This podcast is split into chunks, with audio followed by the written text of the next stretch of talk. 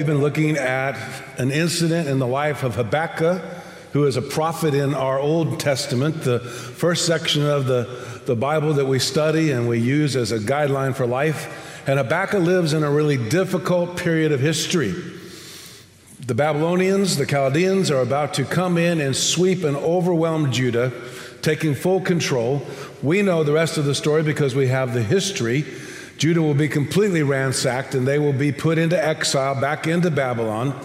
Habakkuk can see this. He's watching the news, he's paying attention to the things that are happening around him, and he knows these things are taking place. And honestly, Habakkuk is frustrated, even angry with God because he believes God should intervene in these circumstances. And yet, it seems though, in the first prayer we studied, is Habakkuk crying out, God, why aren't you listening? How long do I have to wait? How long are you going to wait to do something about this crisis? When will you move on our behalf? And God answers that, but in a way that Habakkuk doesn't like, because God says, These are things that are taking place because I've set these things into motion. My decisions, my, my judgments, my actions are correct. And so Habakkuk comes back and questions that and says essentially, God, why do you remain silent? And why are you using people who are more wicked than the people you intend to judge to discipline us? And I simply don't understand. And God responds again, and this time with a, a, huge display of his power and his might, reminding Habakkuk of all God has done in the past, all God is capable of doing now, and potentially all that God is capable of doing in Habakkuk's future. Habakkuk is overwhelmed by that display of God's greatness. And then in chapter 3, where we start up and pick up today in the last part of chapter 3, Habakkuk responds to that, understanding what's taking place and making a declaration of faith. In chapter 2, God said, The righteous will live by faith. The answer to your circumstances, the answer to your difficulty, the answer to the, the many unanswered questions is to have faith. And Habakkuk responds to that and acknowledges, Yes, I'll have faith. And yes, in a beautiful prayer, he says, I know you've done these things in the past, but I'm asking you to do them for us today. And I'm asking you to, in the midst of your wrath, to not forget your mercy your kindness, and your grace.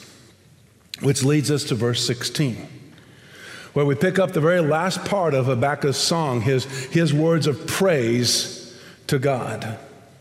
And he acknowledges the circumstances haven't changed. And in reality, some would say, well, God didn't answer Habakkuk's prayers because God didn't give Habakkuk the answer he wanted. It's amazing to me, and I've said this before as we've done this little study in the book of Habakkuk, how many times I assume God's not moving because God doesn't move the way I want him to move. God doesn't act in the way I want him to act. God doesn't say what I want him to say. In other words, God refuses to be my puppet, and I get frustrated with him. Habakkuk has come through that whole cycle of experience and recognized okay, God is greater than I am recognizes that there needs to be a sense of humility, there needs to be a sense of, of dependency that takes place. Because the reality is, Habakkuk's prayers were not answered the way Habakkuk wanted them. He wanted God to repent. He wanted God to change his mind about his judgment. He wanted God to change his mind about the discipline of Judah. He wanted God to somehow sweep past all of Judah's sin and focus only on Babylon's sin and remove Babylon and, re- and leave Judah in place. And that's not what's going to happen. And so Habakkuk finishes his song acknowledging that while his prayer wasn't answered, the faith that the righteous live by is still pertinent and still the core of Habakkuk's heart. So in Habakkuk chapter 3, verse 16, he acknowledges his fear. Because God didn't answer his prayer the way he wanted it answered, and because God's display of majesty and glory and greatness reminded Habakkuk what God's capable of, Habakkuk is in a place of complete fear because the future looks so bleak. But yet, that future is still under God's control, and Habakkuk is not sure about the resource. And so in verse 16, he says, I heard and I trembled within. Literally, that word in Hebrew means from the very depths of our heart. In their language, they often said from the depths of our bellies, for everything inside of me trembles. My lips quivered at the sound. Rottenness, a word that means to go literally limp, to literally faint, entered into my bones. I trembled where I stood. One of the great things we've seen in Habakkuk is his honesty about every set of circumstances. In his case, we have his honest appraisal of his fear and his honest recognition of the devastation that what is about to happen, the judgment that's going to come out of the Chaldeans onto Judah, that judgment is going to be absolutely devastating. He says, Now I must quietly wait for the day of distress to come against the people invading us. Though the fig tree does not bud, and there is no fruit on the vines, though the olive crop fails, and the fields produce no food, though the flocks disappear from the pen, and there are no herds in the stall.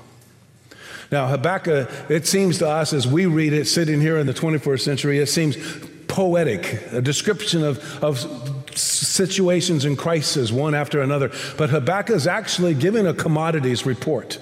He is recognizing in advance of the invasion the impact of that on the land, on the economy, and on the people. It actually escalates. The fig tree does not bud, is simply a delicacy for them. No fruit on the vine is the daily drink, the daily activity, the daily sustenance. Though the olive crop fails is a reference to both cooking and to light. They used olive oil for their cooking, they used it for medicinal purposes, and they used it for the oil in their lamps and for their light. It continues to increase. The fields produce no food, so the basic stables aren't there. Though the, fox, the flocks disappear from the pen, all essence of wealth disappears, and there are no herds in the stall. The Israelites did not eat a lot of beef, but they produced beef for other countries, and so even that's a reference to the complete loss of production and productivity and wealth. Habakkuk is afraid. Habakkuk is completely devastated, and he sees even greater devastation on the people. But Habakkuk comes to this conclusion four simple things we can do when we're afraid and when we're devastated. The first oftentimes seems simple, but in moments of devastation can be difficult. Habakkuk makes a decision to worship. In verse 18, he says, Yet I will celebrate in the Lord. How hard that is when our lives are destroyed, when our circumstances are outside of our control, to worship. We tend to, I think, because of our culture and because we've had a relatively smooth time over the decades since World War II, even in other crises and other conflicts in Korea and Vietnam and other situations, the war on terror, these sets of circumstances that would be similar to Habakkuk's case, where war was involved and economies were impacted. In those circumstances, we've done relatively well in Western civilization. And so we tend to think of worship as a luxury. We tend to think, honestly, of worship as something that entertains us. We evaluate worship the same way we evaluate a movie or a TV show. I liked it. I didn't like it. It was good. It wasn't good. It was on beat. It was off beat. It was too much beat. For Habakkuk, worship was the core of his devastation. Everything's lost, everything's going to be destroyed. And the reality is, Habakkuk's looking into the future of what's going to take place. What we know historically is the devastation is worse than Habakkuk anticipated. But he said, I will worship the Lord. We know because last summer we studied together what took place after the devastation. And we looked at another young man who had been a part of experiencing the conquering of Judah.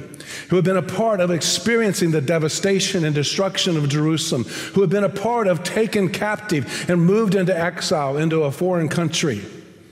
And this young man, who is named Daniel, and whose book in history we studied last summer, when we find him in captivity, when we find him exiled away from his homeland, when we find him separated from his family, when we find him without any economic resource, what do we find Daniel doing?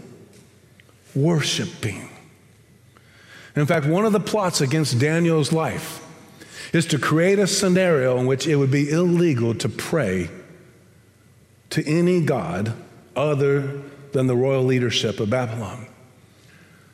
And even under that edict, Daniel faithfully prays. He faithfully worships.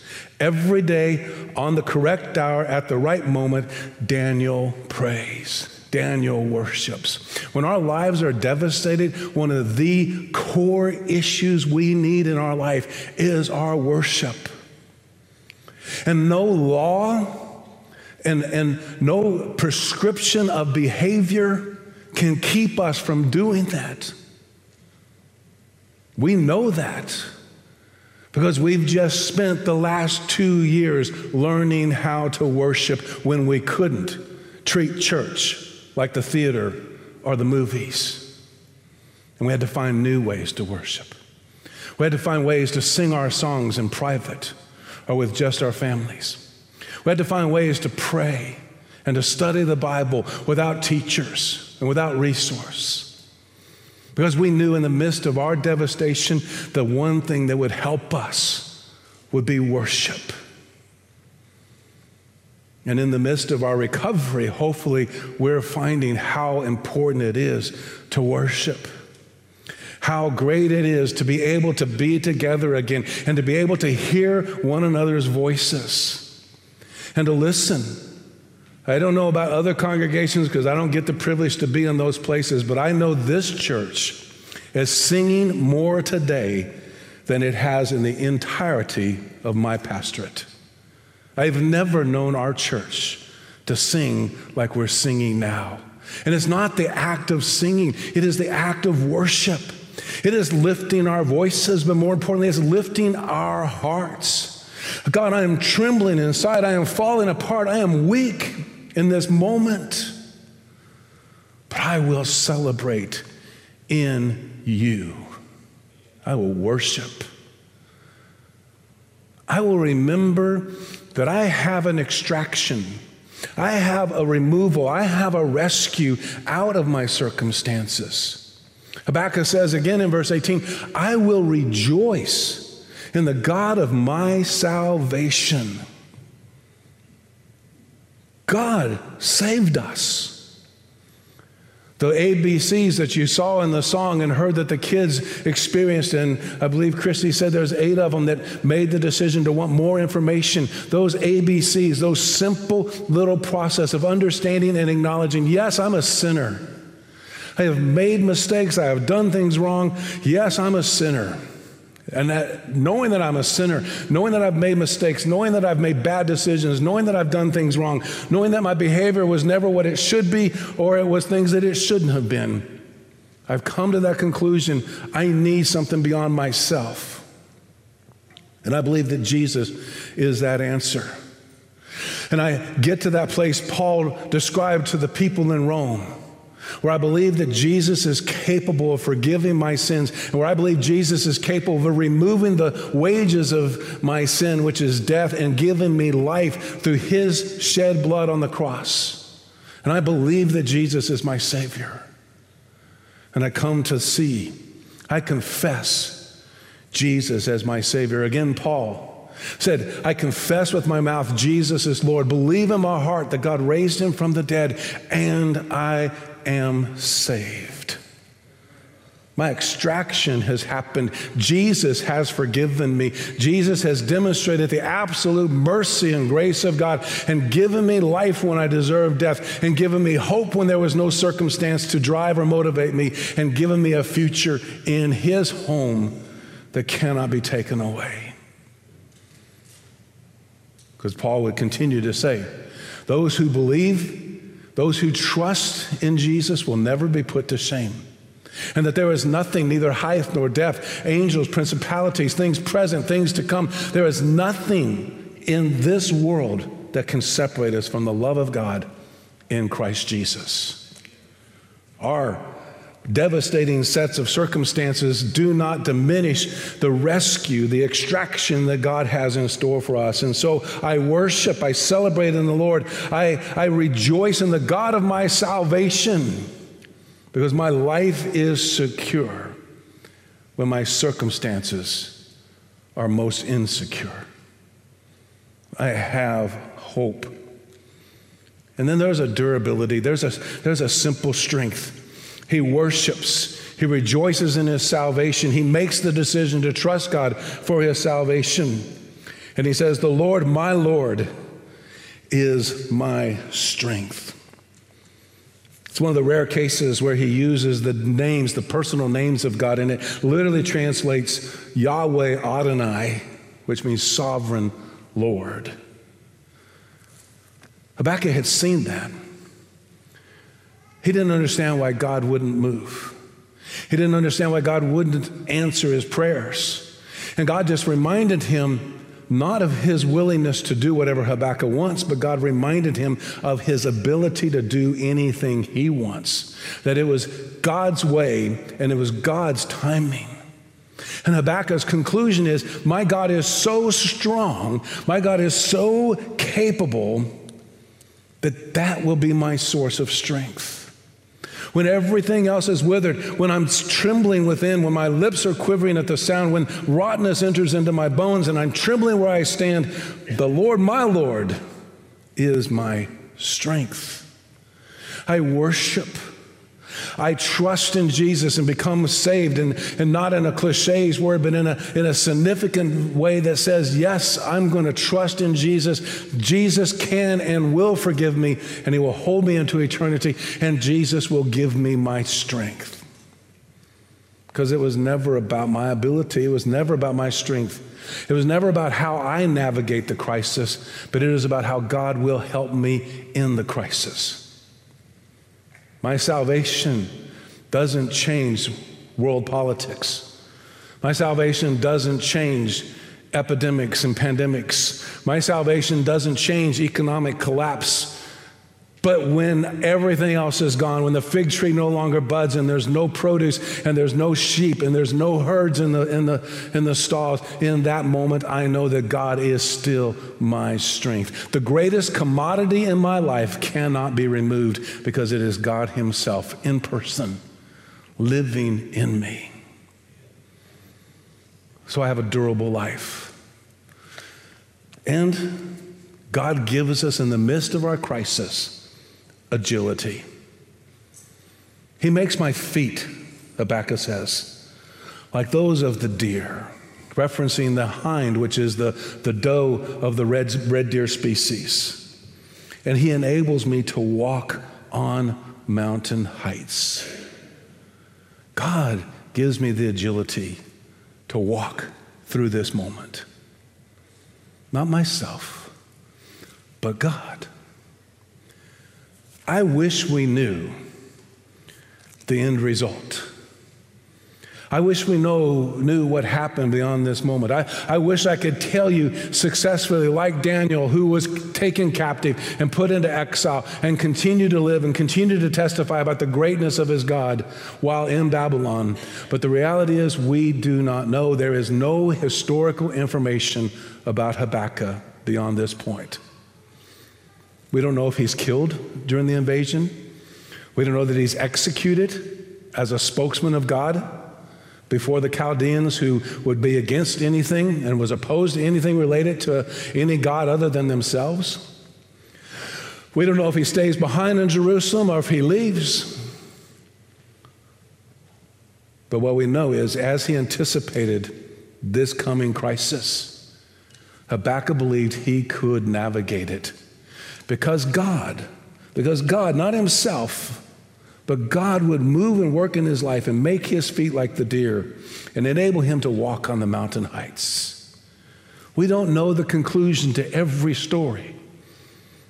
But we know the agility and the ability to live through that story, no matter how difficult or hard.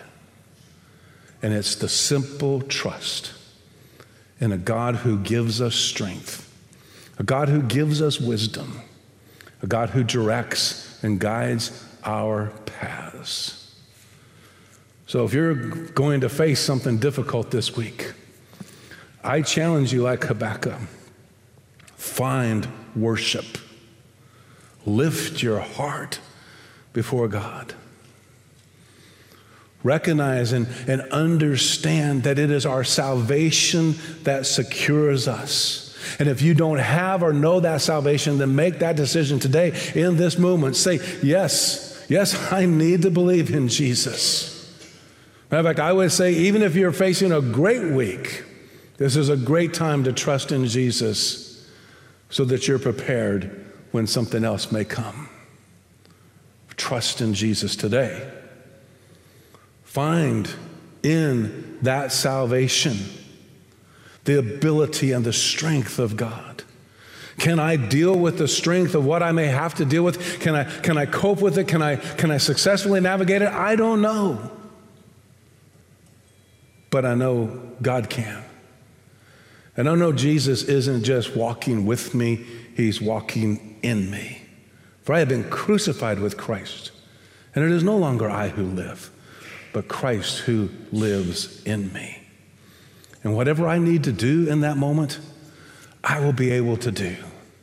Because I have learned as the Apostle Paul, regardless of my circumstances, to learn contentment in each and every circumstance, whether well fed or hungry. I can do all things through Christ who strengthens me.